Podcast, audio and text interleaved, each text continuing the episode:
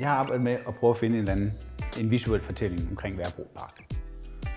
Derfor har jeg så valgt at møde folk, høre nogle af deres fortællinger. Hvad er der af billeder i den fortælling? Det er jo også vigtigt, fordi for mig skal det, vil jeg gerne have en visuel fortælling. På en måde visuel, visualisere folks fortælling. Det er så de her, der står der tre akvareller, som, har, som er lavet med udgangspunkt i øh, tre samtaler, som jeg har haft her med beboere, eller brugere af stedet. Der er både der er frisøren, der er Jan nede for rådgivning, og der er Liselotte. Alle de her, de her tre tegninger, de skulle gerne blive til otte.